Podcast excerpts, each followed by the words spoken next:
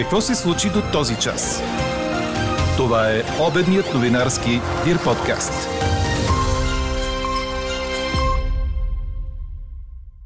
Високите цени са най-големият проблем на България в момента, смятат 44% от българите според изследване на Тренд.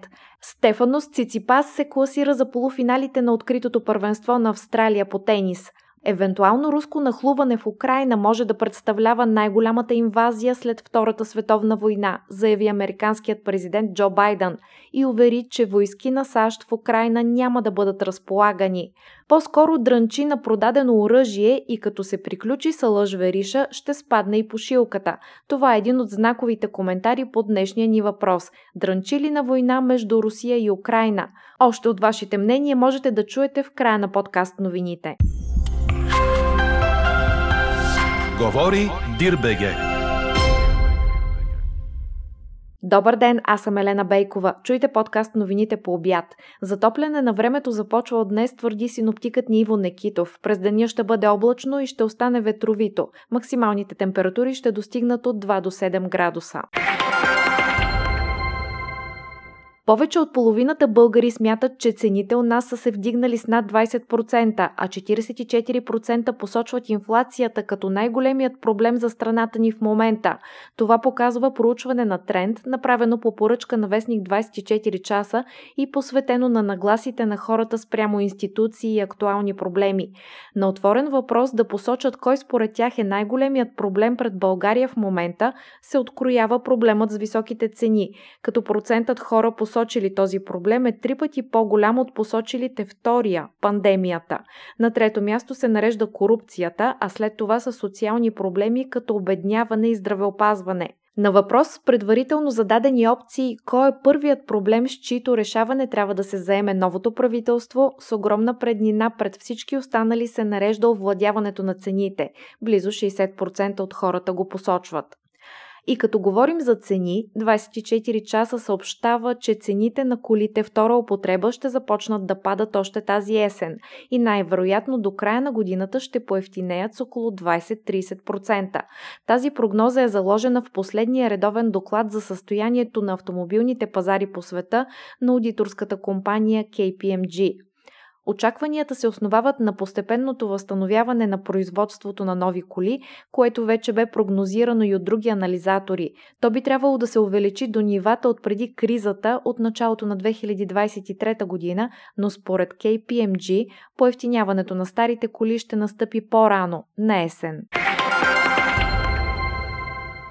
На първото пленарно заседание на Народното събрание, на което се изисква влизане с зелен сертификат, депутатите от Възраждане влязоха в сградата на парламента без да показват такъв, предаде BTV.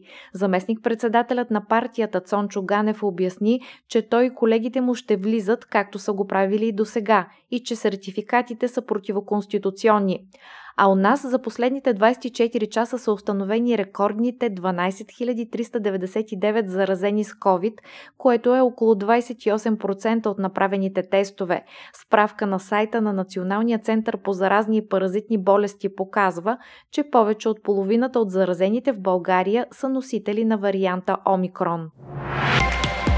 Какво още очакваме да се случи днес? От днес се отменя военното положение в Казахстан, припомня BTV. Режимът на антитерористична операция беше въведен след масовите протести и безредици след нова година заради увеличението на цената на газа. Тогава президентът Касим Жомарт Токаев поиска военна помощ от държавите по договора за колективна сигурност. След като обстановката в страната се нормализира, чуждите войски бяха изведени от Казахстан на 19 януари. Равносметката след близо 3 седмици протести е 225 5 жертви, от които 19 служители на реда и над 4500 ранени. Евентуално руско нахлуване в Украина може да представлява най-голямата инвазия след Втората световна война, предвид масираното руско военно присъствие близо до украинската граница. Това каза американският президент Джо Байден, цитиран от ДПА. Едно такова събитие може да промени света, заяви той пред репортери и предупреди, че руският президент Владимир Путин продължава да трупа войски покрай украинската граница от към Беларус. Запитан дали би обмислил да предприеме необичайната стъпка да наложи пряко санкции на Путин, ако Русия нахлуе в Украина, Байден отговори утвърдително, отбелязва Reuters. Президентът подчерта, че американски войски в Украина няма да бъдат разполагани. Вчера виш американски правителствен служител каза, че Вашингтон и съюзниците му се подготвят за възможно намаляване на руските газови доставки за Европа при ескалация в Украина. Друг виш правителствен служител акцентира върху тежките последици за руската економика, ако Москва използва като инструмент газовите и петролните доставки. Силна експлозия е станала тази сутрин в сграда в центъра на гръцката столица Атина, съобщи телевизия Sky. Сградата, засегната от взрива, е близо до известния античен храм на Зевс в града. При експлозията сериозно ранен е един човек. Той е на 78 години и е откаран в болница с изгаряния по крайниците. Изтичане на природен газ или пропан-бутан е най-вероятната причина за взрива. На мястото на инцидента е пристигнала противопожарната с 18 служители и 6 автомобила, които са поставили под контрол избухналия пожар, допълни БТА. Щастливо обстоятелство е, че заради днешния почивен ден, обявен в столицата заради обилния снеговалеж, движението е било слабо и няма други пострадали хора. Четете още в Дирбеге. Гръцката звезда Стефанос Циципас се класира за полуфиналите на откритото първенство на Австралия по тенис, предаде Корнер. Световният номер 4 изигра най-добрия си матч от началото на надпреварата и победи с 3 на 0 сета италианския супер талант Яник Синер. По този начин Циципас успя да се класира за своя трети полуфинал в Австралия в своята кариера. За разлика от предишните двубои, които преминаваха през доста драматични моменти и с много нерви, днес Циципас бе перфектен и не остави никакъв шанс на своя противник, който е номер 10 в световната ранглиста. В женската схема на турнира на полуфинал се класира американката Даниел Колинс, която с 2 на 0 сета победи френската ветеранка Ализе Корне. Съперничка на Колинс в битката за финала ще бъде полската звезда Ига Швьонтек, която пък трябваше да прави обрат, за да победи с 2 на 1 Кая Канепи от Естония. Чухте обедния новинарски Дир подкаст. Подробно по темите в подкаста четете в Дирбеге. Какво ни впечатли преди малко?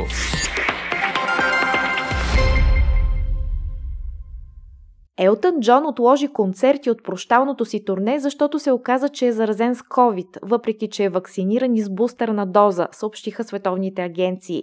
Джон изпитва само леки симптоми и с нетърпение очаква скоро да се завърне на сцената, за да продължи прощалното си турне Farewell Yellow Brick Road, се посочва в направеното от 74 годишния певец изявление. Британският изпълнител трябваше да излезе на сцената в Далас на 25 и 26 януари. Феновете могат да запазят билетите си за пренасрочените дати, които ще бъдат обявени скоро. Пренасроченото от 2020 година турне на Елтън Джон в Северна Америка започна преди седмица в Нью Орлианс с планирани спирки в Хюстън, Чикаго, Детройт, Торонто, Нью Йорк и Майами. По-рано певецът съобщи, че отлага европейските дати от прощалното си световно турне до 2023 година, за да се подложи на операция заради травма на бедрото. А какво ще кажете за това?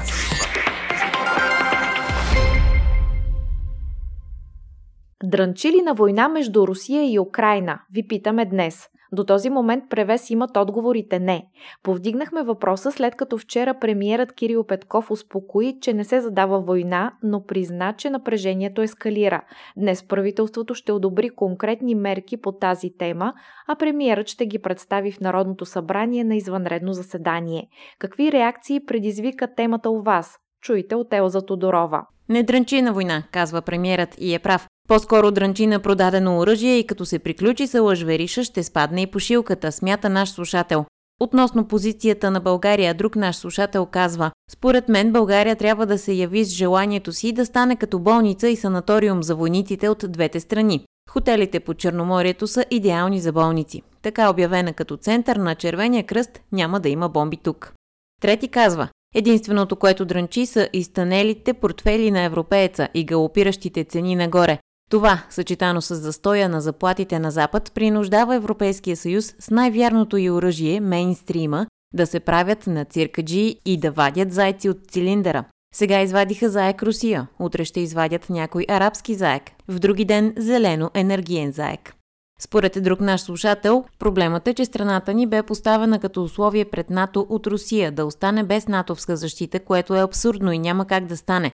Русия ще дрънчи, ще дрънчи, пък ще спре. Не вярвам да навлезе в Украина, защото от там нататък я чака най-малко тотална изолация и економически санкции. А руснаците имат економически интерес да поддържат добри отношения с Запада защото той е доста по-платежоспособен от техни приятелски държави като Беларус и подобни. Анкетата продължава. Гласувайте и коментирайте в страницата на подкаста. Експертен коментар очаквайте във вечерния новинарски подкаст точно в 18 часа.